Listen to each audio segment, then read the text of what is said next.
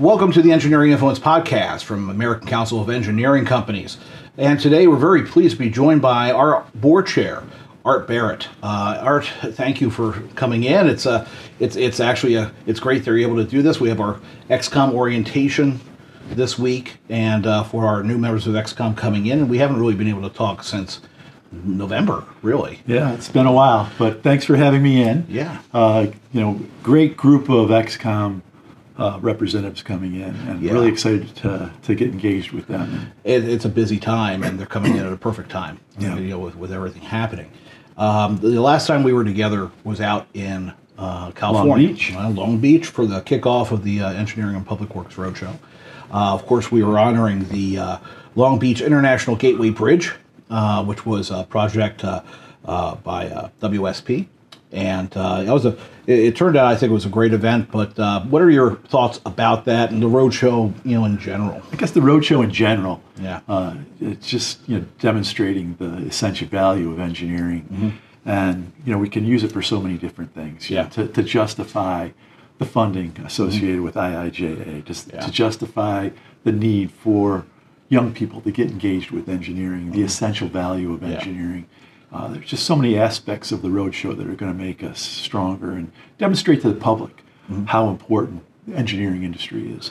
I was kind of surprised by the turnout that we were able to get. I mean, we had a representative from uh, the, the General Counsel from uh, Federal Highways. We had uh, members of Congress, when we had members from the port. Um, and they all had the same message, I think, the importance of investing in infrastructure and taking advantage of the investment now in place with the bipartisan infrastructure law. And now with the 118th Congress, more or less sputtering to a start. Uh, yeah, where do you see things happening with the bill? Uh, where do you think ACEC should position itself right now uh, at this point? And, and you know, what, what are your thoughts? Yeah. So the the bill in general, you know, it's it's down to appropriations now, and both parties uh, agree that we have to have a strong infrastructure Yeah. bill, and so I'm convinced that you know, regardless of which party is is uh, in the majority at that time, that both parties understand, and that there will be continued collaboration to make sure that that the funding continues for IIJA and IRA. Uh, both of them are going to be uh, well received by the public, providing services for the public.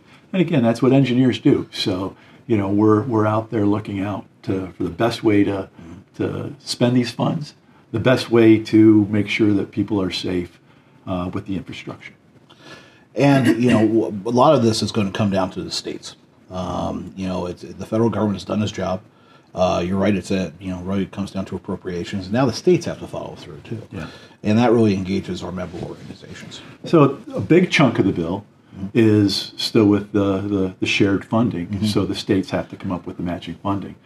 There is another section of the bill, though, that, that is based upon grants and for, for specific projects.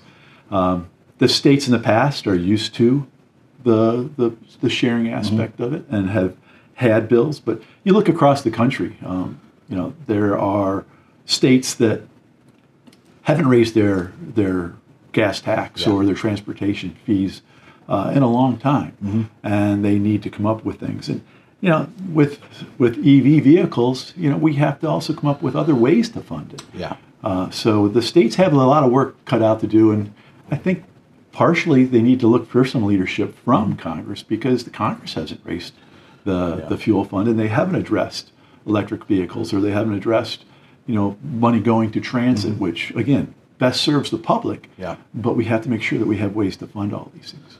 Now, one of the priorities of your time in, in chair is uh, uh, strengthening the federation, MO strengthening. Yeah. Uh, it's something that you talked about uh, a lot when you uh, first took over the gavel at uh, at the uh, uh, spring convention. Um, where do you see that program going? Where do you want to take it in, in 2023? So, one of the things that ACEC has done well for a long time is listen to the to the members, mm-hmm. member firms, and that comes through the MOs. Um, we have some smaller MOs that don't mm-hmm. have the representation that they need to have as far as number of firms, so that they have budgets to, to address things. My big concern with the MO strengthening was that bad legislation could get passed at a state level, mm-hmm. and we needed to make sure that as a federation that we were cautious to make sure that those things weren't happening. Yeah. And some of the things that the executive committee and the planning cabinet have done have come back to make sure that programs that we have in place uh, will make sure that they assist the MOs going in the future for political advocacy, as well as for some of their operations to make sure that they can turn uh, a good return on investment back Yeah. for their member firms, draw additional member firms into their organization, and have a strong Yeah, organization. it's important to, to hit really bad legislation, you know, at the start before it floats up to the Yes. federal level. So it's critically important. Well, I mean, once it passes in one state, Yeah, it's just like it's real easy to pass in another state next Yeah. Mm-hmm. to it, or something like that, or across the country. And so we have to make sure we're addressing it at each each state. Mm-hmm. Uh, another area that we're we're really conscious of is uh, the indemnification Yeah. and duty to defend, and we'll be coming out with some some videos to, to present to the legislators Mm-hmm. because it's it's again it's a penalty associated with with engineering to Yeah. make us liable for a lot of different things. Yeah, absolutely, and, and that's that's a big thing. I mean, we're going to have two videos uh, that are in production right now, uh, being ready to be wrapped up, and uh, and I think it's going to be a great educational tool for state legislators and, and really the general public and anybody who wants to know more about the dangers of uh, broad form indemnification and uh, and duty to defend for the engineering industry. Now, I guess looking at what we have ahead for us in, in the next couple of months, I mean, we've got another roadshow event coming up in March uh, in Richmond, Virginia.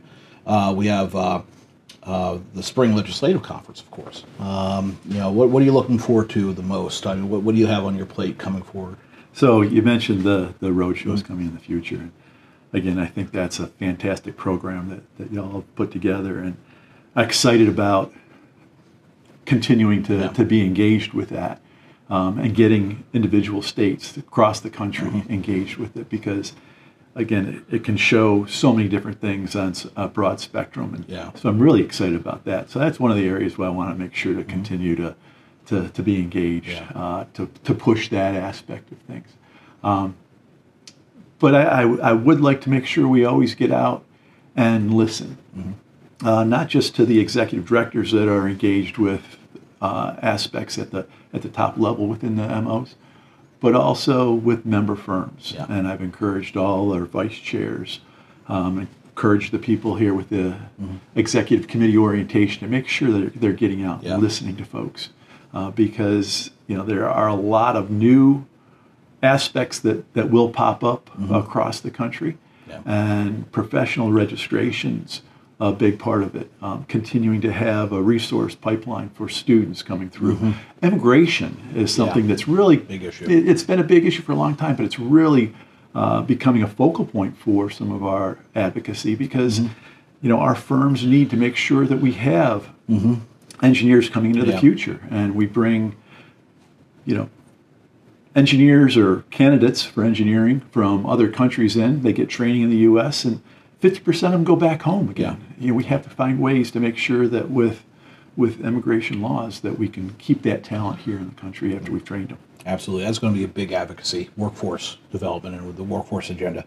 And especially with a new Congress. I mean, it's just getting that across that, that it's beyond what you see on the news every day. It's, it's beyond the immediate crisis that you see. It's, it's, it goes beyond that to industries that are supposed to be, you know, working to improve society. And I mean, you're right. You know, we, we train, we spend a, a lot of good investment of, of, of, of capital, intellectual capital, and training engineers at American universities. Only for them to go and, and, and apply that knowledge to their home countries. It's, it's best to keep that here and, and, and make best use of it. Recently spent some time at the Canadian Embassy where Yes. they were talking about the same issue mm-hmm. and you know how to encourage people to to look at they, they call it the high talent uh, aspect of, of immigration and how to make sure we're bringing in people that will help us help with help with our society Yeah. uh, providing key roles uh, as we go forward with engineering services Yeah, it's it's it's good. no lack of items on the to-do list, but uh, we're all engaged on, on all those fronts. So it's, it's good to good to good to see, you know, that uh, that we're uh, entering the new year um, at full speed.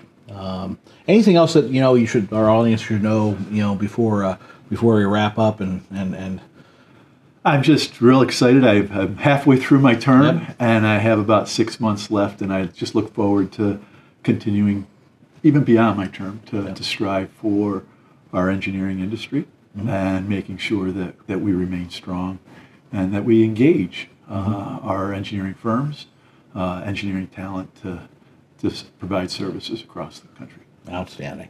Well, again, thank you very much for joining us today. I really do appreciate it on the podcast. And again, this has been Engineering Influence Podcast from the American Council of Engineering Companies.